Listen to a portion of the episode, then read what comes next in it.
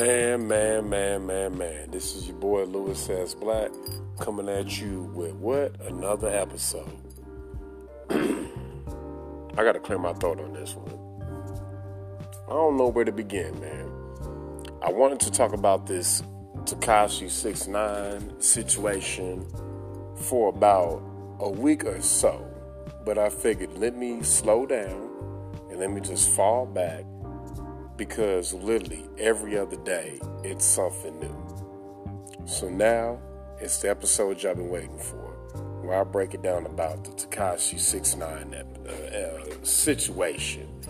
I would say episode because really that's what dude has made this into, man. He has turned this into the episode of the snitches and shameless. For real. Dude has told on everybody.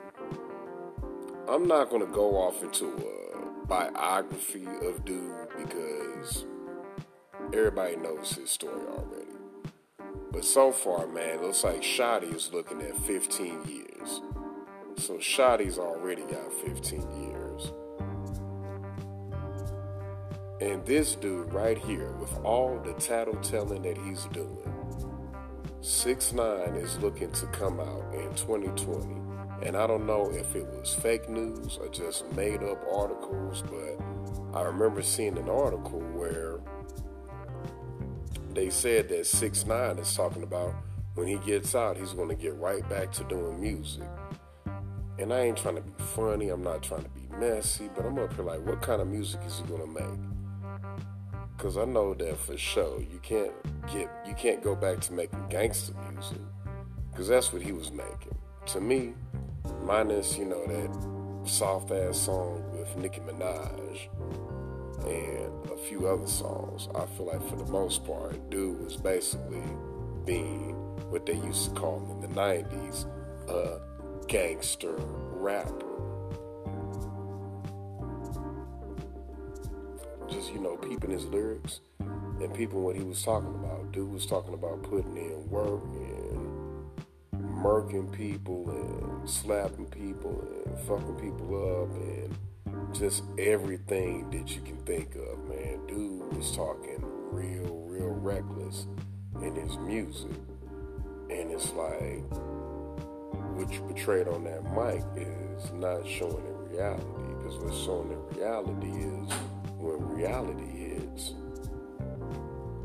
you would tell everybody around you thanks to the 6 9 case, now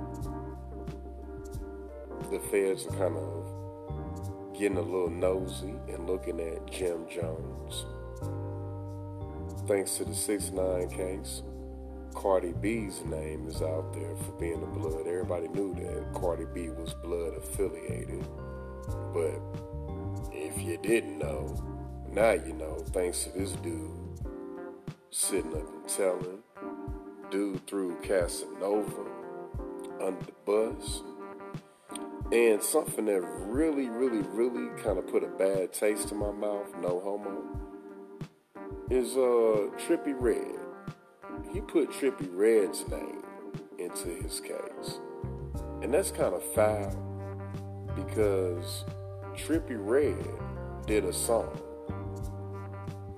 And at the time, they were label mates. And at the time, Trippie Redd did a song, and he let 6 9 be on that song. And that's what really started his buzz. Then, after he had a little bit of a wave going, like, oh, okay, we like that 6 9 kid that was on the Trippie Redd song, then he was able to come out with his uh, first couple of hits. It's just wild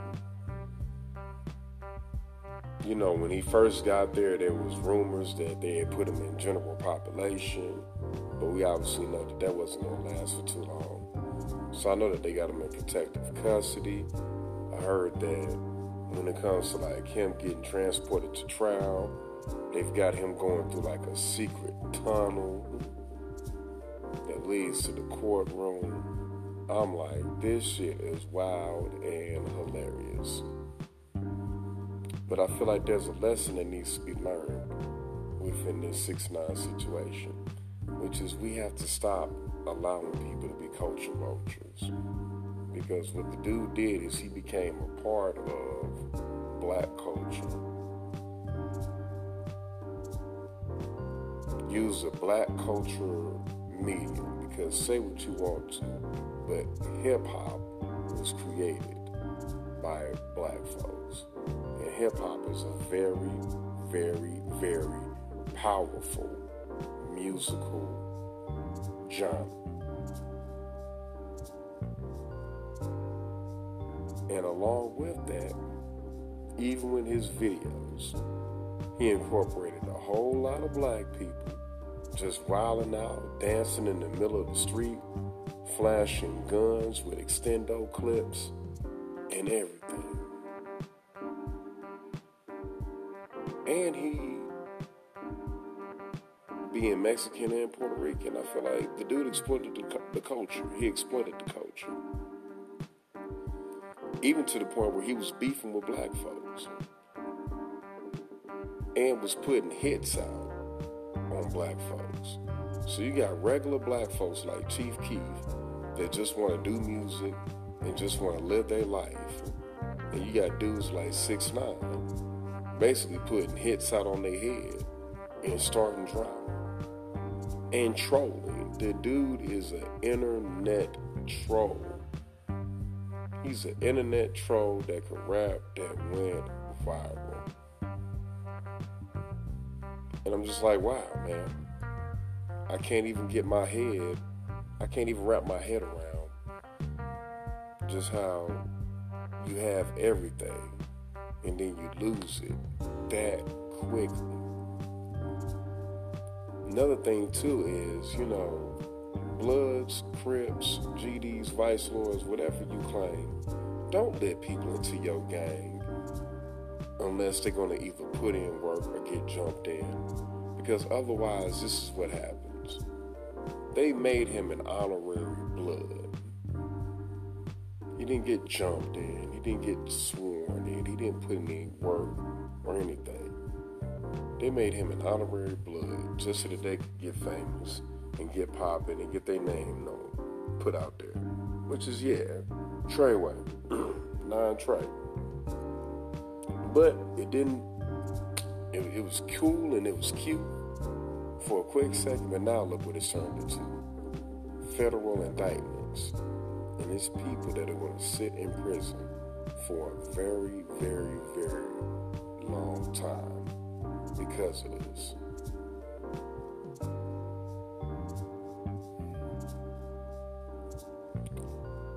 They're talking about witness protection. Of course, that's something that has been brought up and it's been brought to the table. But it's like, how are you going to remove all them tattoos off of his face? See, most people that go into witness protection, they usually don't have tattoos on their face. They may have tattoos on their body, but they usually don't have tattoos right on their face. Dude made himself identifiable. And I ain't trying to be funny. I'll never forget. Shouts out to my brother Cliff.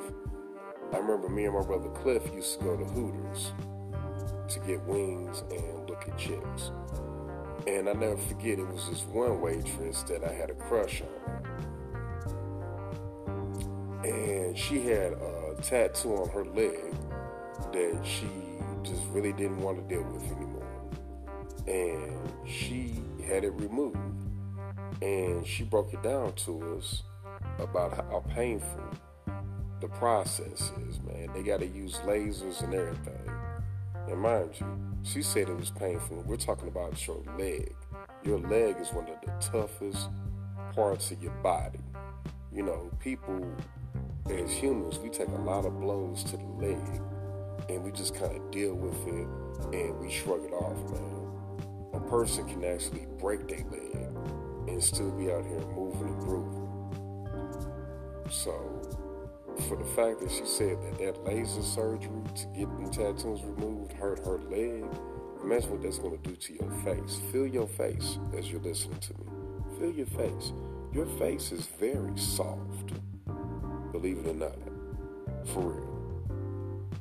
You feel a lot of meat and a lot of skin, and a little bit of skull. So I don't know what's gonna happen to this young man. It just, you know, it just goes to show that you can really fuck your life up within about a, a year or two. That's all it really takes to destroy your whole life.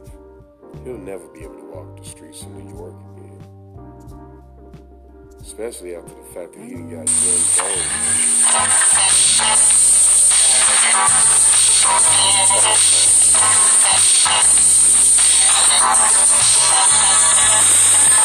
young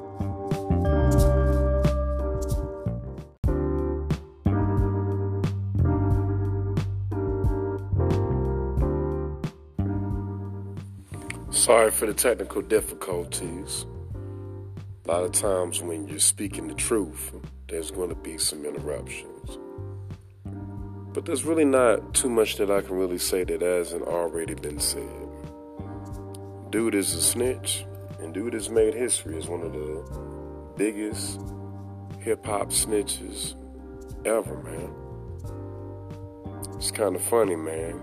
He had a lot of love for Bobby Shmurda, but Bobby Shmurda took his RICO case and played it a totally different way. And I ain't gonna lie, the streets ain't for everybody. Jail is not for everybody. So if you're not about that life, do not get yourself involved in that life. Because there's consequences and repercussions that come with this shit. For real, for real, for real.